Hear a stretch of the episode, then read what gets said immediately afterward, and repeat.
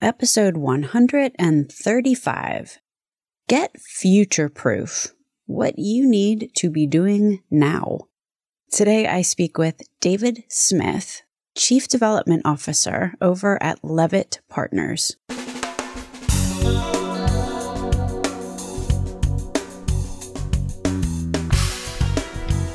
American healthcare entrepreneurs and executives you want to know. Talking. Relentlessly seeking value.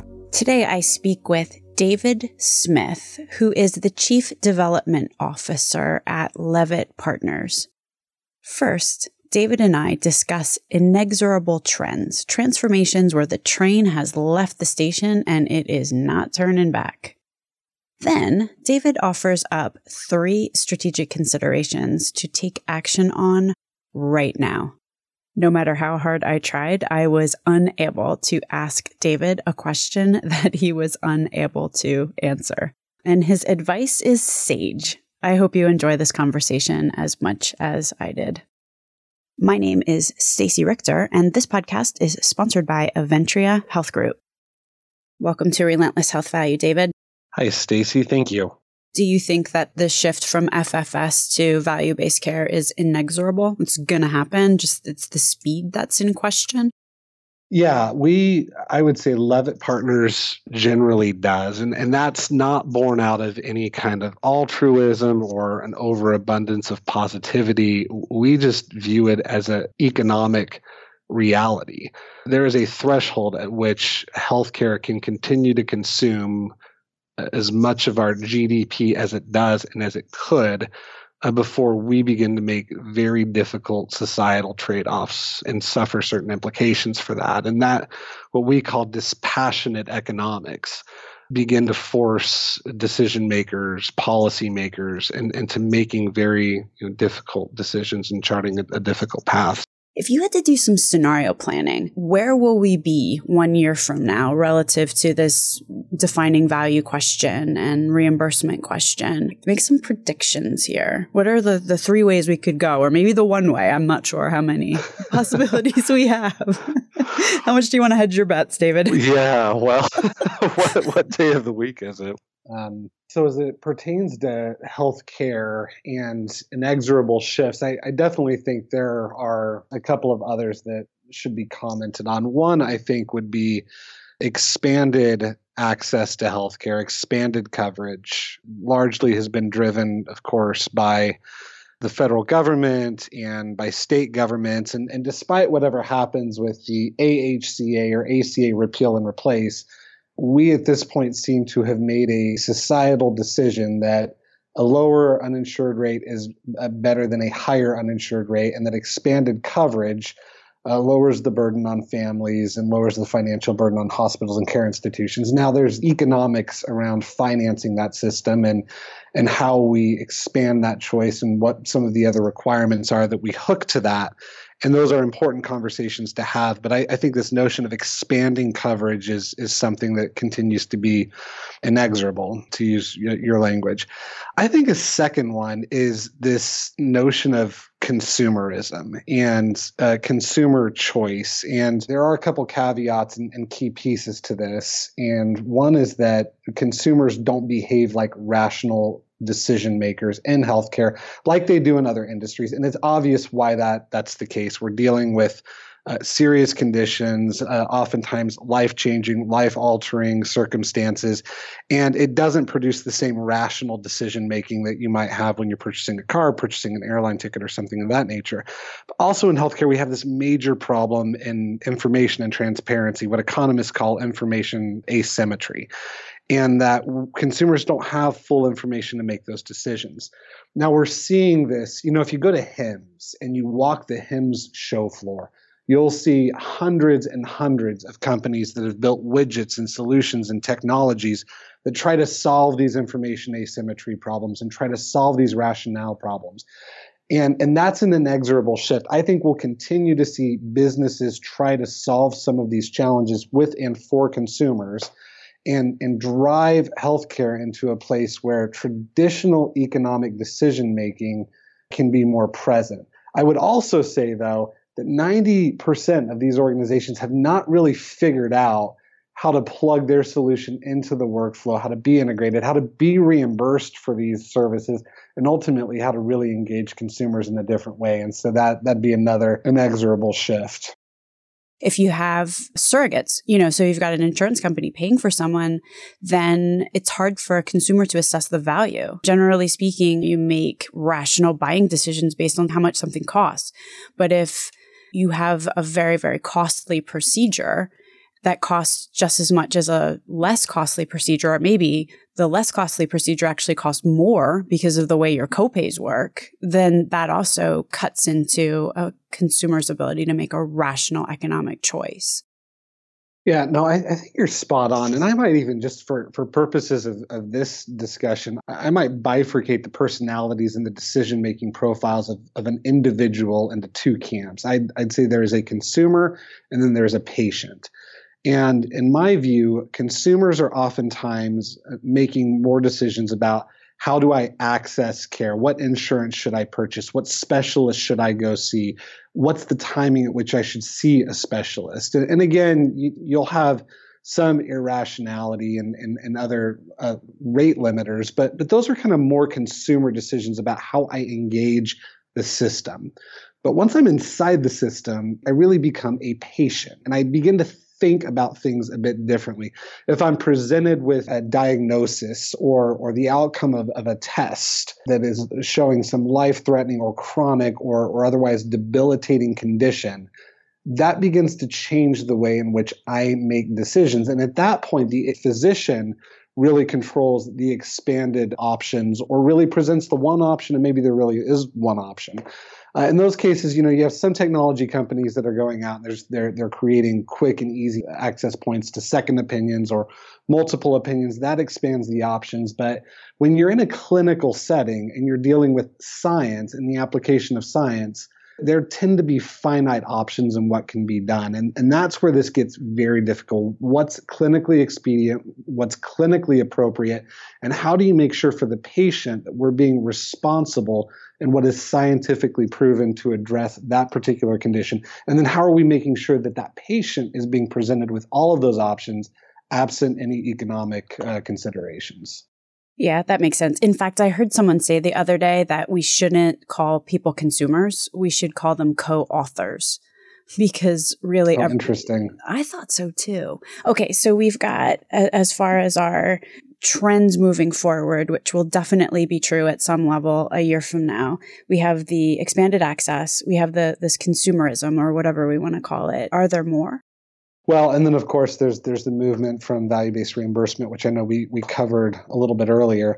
And you know, one other one I would throw in, and and I don't know exactly how to define the trend line for this, but I, I'd say it's the changing nature of practicing medicine itself, and and it's the the role of the physician and you know, I think for some time we, through regulation and policy and legislation, we have imposed uh, greater and greater requirements on physicians and uh, we've expected more non-clinical activities uh, of a physician than we've expected clinical activities. And we've solved for that uh, in different ways. But I think we are going to to see the practice of medicine and the practice level uh, orientation, the, the the group practice itself, uh, begin to change and modify and transform a bit. I think this will lead to greater adoption of and more practical use of clinical data.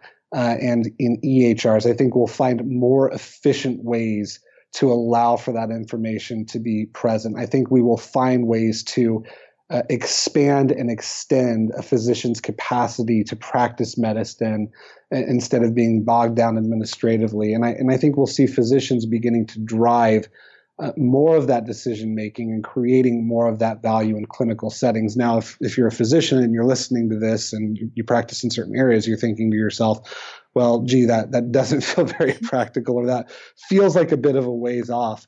But, but there's very much a recognition that we have created artificial limiters for physicians and that if that supply um, is going to be harnessed and maximized, we have to drive practice transformation in a way that really unlocks the the power of what physicians have been trained to do and creates systems around that that enable it and make it better.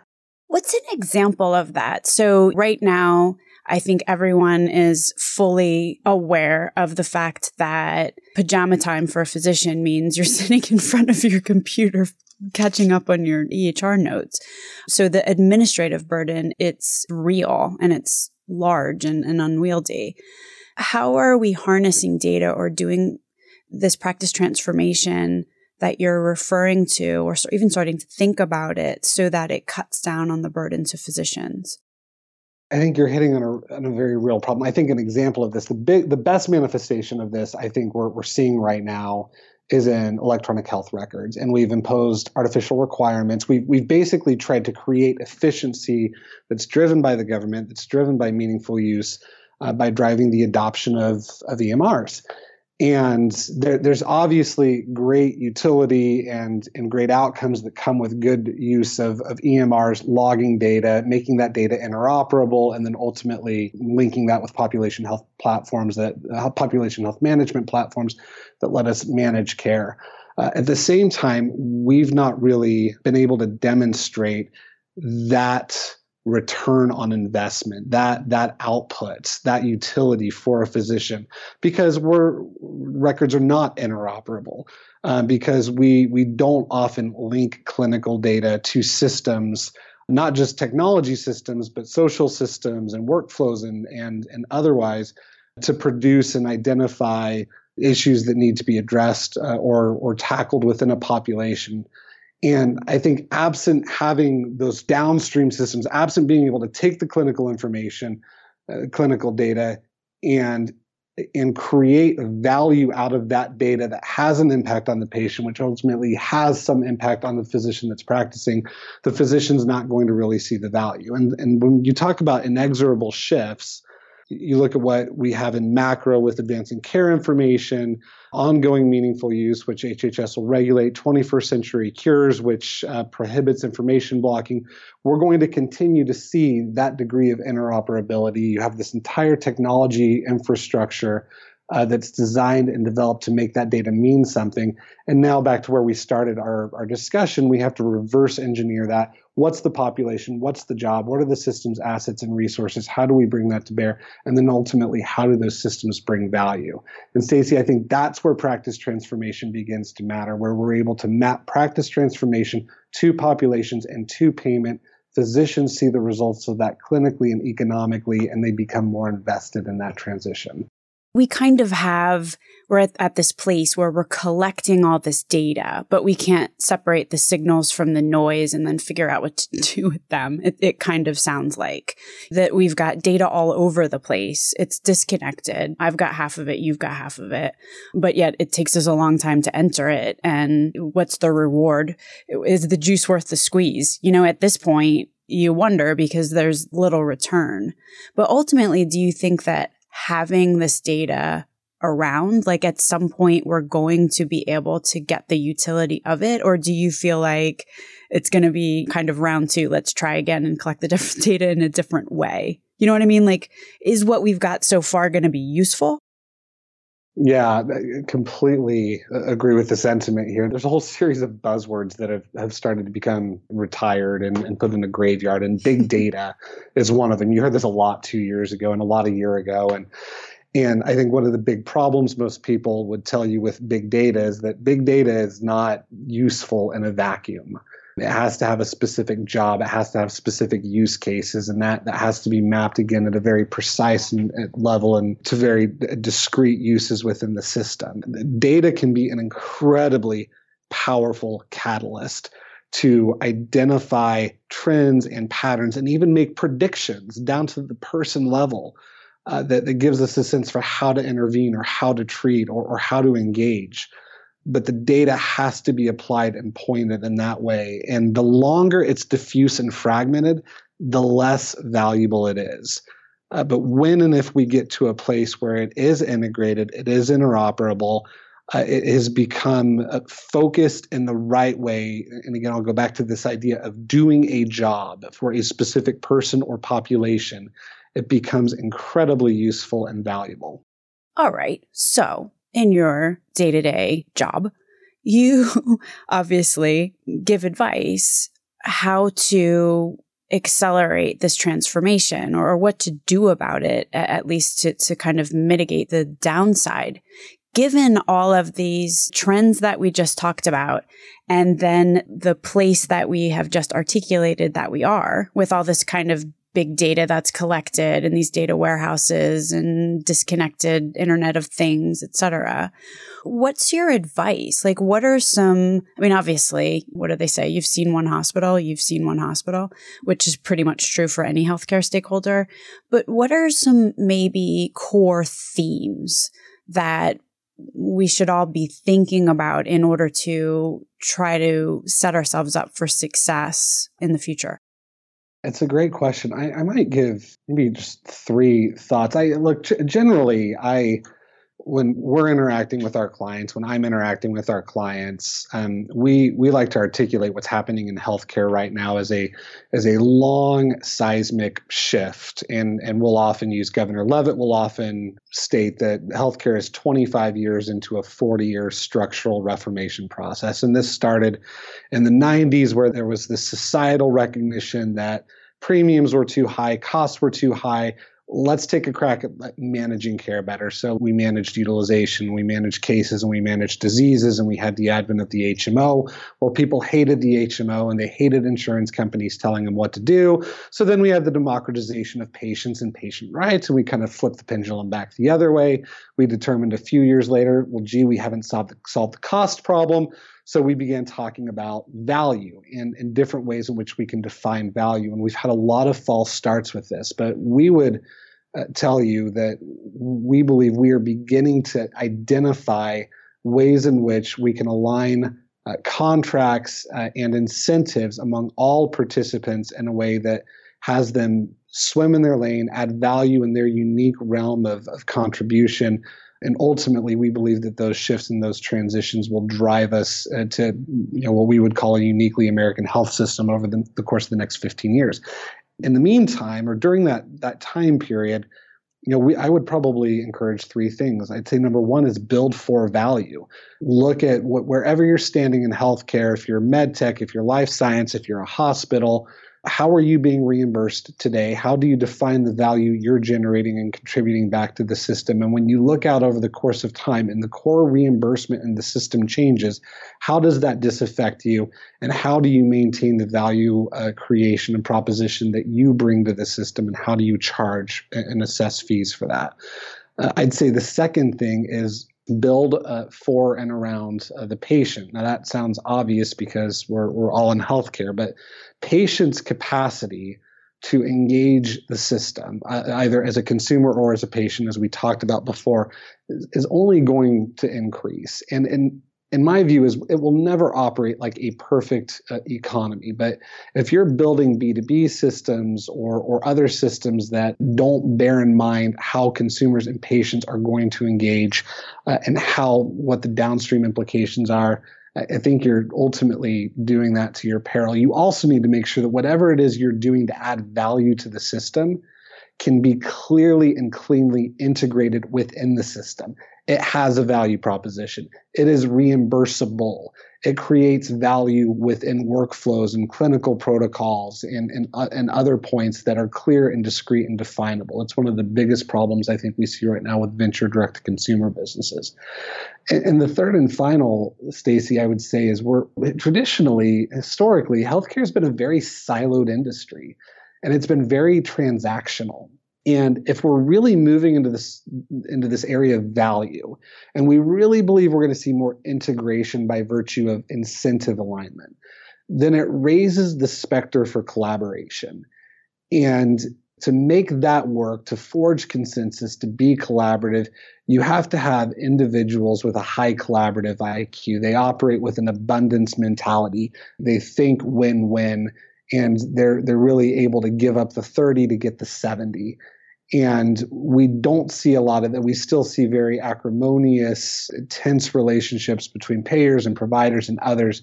And, and these entities are going to have to figure out how to work collaboratively to create that value and drive that integration that, that ultimately you know drives the system in, into a different direction. That's consistent with these themes of, of transformation I have a couple of questions about one, two, and three.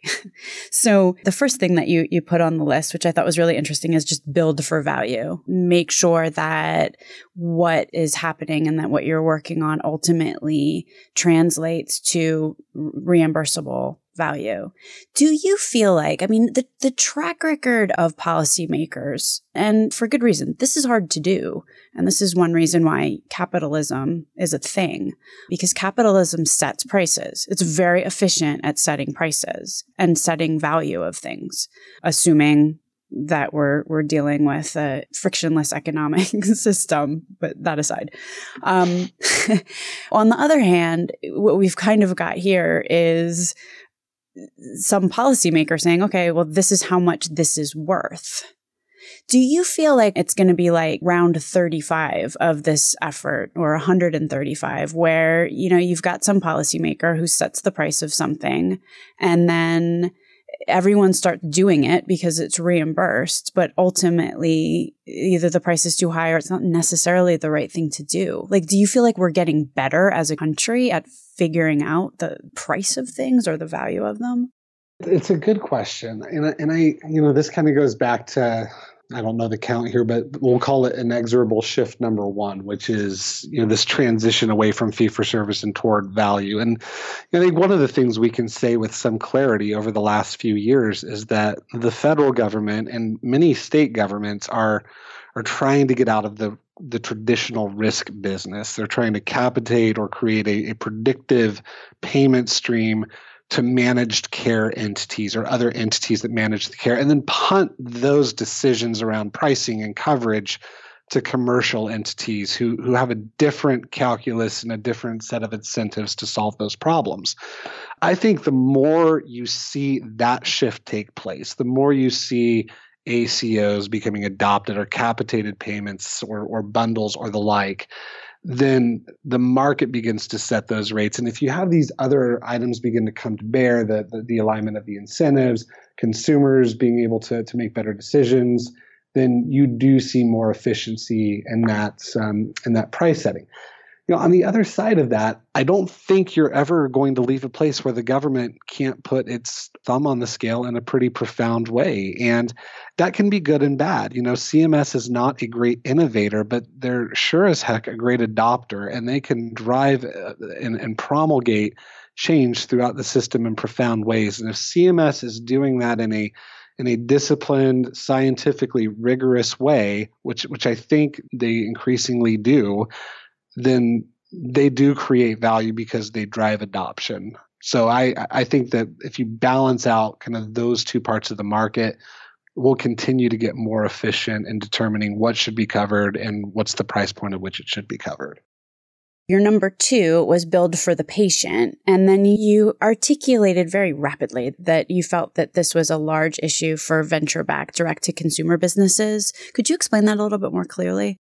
I used the HIMSS corollary a few minutes ago in, in this, you know, this, this notion of walking out and there's there's hundreds or thousands of, of booths. And you could go to any major metropolitan area and there's an incubator or an accelerator or, or some group that's working with venture companies, venture backed companies that are kind of creating the next quote unquote Uber of healthcare, the next Facebook of healthcare. And what a lot of these groups tend to lack is really a definable business case or a definable value proposition that fits within the bulwark of healthcare. In fact, I was having lunch with a, a colleague today, and I'm going to see if I can pull up. I, I took a note to myself. Uh, this is a person that works with the, I won't state who, it's a, it's a major trade association that works with physicians. And he said, Look, every time I have one of these venture groups approach me and, and they're wanting adoption within our circles, I they have to answer three questions. Question one is explain in your own words the problem you're trying to solve. And number two is explain to me how it fits into a workflow. And then number three is tell me how it provides value and who pays for it. And I thought those were really profound questions because if I can't answer those three questions, I don't create any value in the system. All I've done is I've created a cool widget or, or a cool technology, but that, that doesn't fit inside healthcare. And healthcare is so complex and it has so many uh, different uh, synapses that run between stakeholders that you have to be really clear about where that is. And I said, How many of 100 companies, how many can answer those three questions? And he said, Probably less than 10 and that that becomes a bit of a problem and, and something i think those who are backing these folks and then these individuals w- will need to answer yeah i couldn't agree more and i was laughing when you said the uber of this or the facebook of that because it's like it's who, who's not I mean, it would be harder to find a company that's not right. one of those things. Um, but it is. Well, and, and, and Stacey, there is really great stuff being developed out there. It's exciting, but you've got to answer those questions. Yeah, it, it's amazing how many startups or organizations can't follow the dollar. And as I say this, it's hard to follow the dollar. I deal with health economics all day. And, and it's fascinating to follow the dollar because oftentimes the dollar ends up in some weirdly unexpected place. Right. Um, That's exactly right. But at the end of the day, to that last question that you mentioned, who's going to pay for it? Because I've heard it said that, you know, healthcare is the only industry where one person orders the dinner, another person pays for it, and somebody else eats it but that creates a large issue because if some one person is benefiting from it, but typically another person is paying for that benefit, it gets odd. Yeah, uh, it's exactly right, and it's the system that, that we live in today. And again, there's no alignment of decision making uh, or economic interests, and, and that's that's really what's created this complexity in our system. And I think what we're trying to solve for is that alignment. It is that integration, and I think the bet is if and when we can achieve that within this unique system, we start to get the best of, of all worlds. We we get a enterprise uh, capital system that that really drives innovation. Uh, it, it, drives technology. It drives you know the the envy of the world and in life saving solutions. Uh, while we are also aligning the payment and the either the personal or the societal and economic costs for those services uh, in a way that's sustainable and they're not today and that that's really where we have this you know this exigent this burning bridge let's just talk about policy for a sec here I got about 10 emails this morning, email newsletters, and I think the subject line of every single one was had something to do with uncertainty in the marketplace, you know, relative to the AHCA, the Achka. You have to be like Yiddish to say that properly. but obviously, there are huge policy decisions at stake. We just talked about three or four, I lost count too, inexorable factors which are driving the, the marketplace. Could any of them be halted by some decision which may or may not be made on Capitol Hill? No, not not generally. I look, I, I think there are, we, we've kind of modeled this out, at least as it pertains to the shift from fee for service to value based reimbursement. And we've we've taken all different kinds of variables and we've we've looked at this empirically in different ways. And I, I'd say the three things that, that really begin to stall or impede some of these inexorable shifts are broader macroeconomic conditions. The economy slows down, it speeds it up. If the economy gets very healthy, growing 4 to 5% GDP, it slows it down. But that doesn't stop any of these transitions. Consumers, consumer adoption, you know, again, I referenced in the 90s the democratization of patients' rights. If consumers really begin to flex and and push back and, and either changes to reimbursement or changes in practice transformation, that begins to stall these things. Physician adoption and the way the physician workforce uh, plays itself out has some bearing, but it, it's difficult to see the current debate on the Hill around the AHCA and coverage issues really accelerating or really fundamentally impeding some of these core changes. The, the debate on the Hill is fundamentally about coverage and access. It's about the economics for individuals who don't have the capacity to purchase coverage in the same way as those in the group market. And that's a that's a very important discussion and debate to have. But at the end of the day we believe there are market forces uh, driving uh, these transitions. There are bigger economic forces driving this transition. And that ultimately what the congress ends up producing will likely become a shadow of its of its former self for for political and, and the partisan reasons we've seen play out. So it's important and i'm not downplaying the importance of what it can do for the system but so many things are shifting uh, already that it's hard to see this having an incredible impact uh, for or against. Hmm. So, where can people find out more information about Leavitt Partners should they be interested in learning more? Thank you for asking. Just our website, www.leavittpartners.com. We have an office in Salt Lake City. We have one here in Chicago. We have one in Washington, D.C., and do a, a litany of, of, different strategy and policy work. And we can be you know, reached through that portal. I thank you so much for being on the podcast today. Stacey, thanks to you. Appreciate the time. Links to everything discussed on the program today can be found at relentlesshealthvalue.com.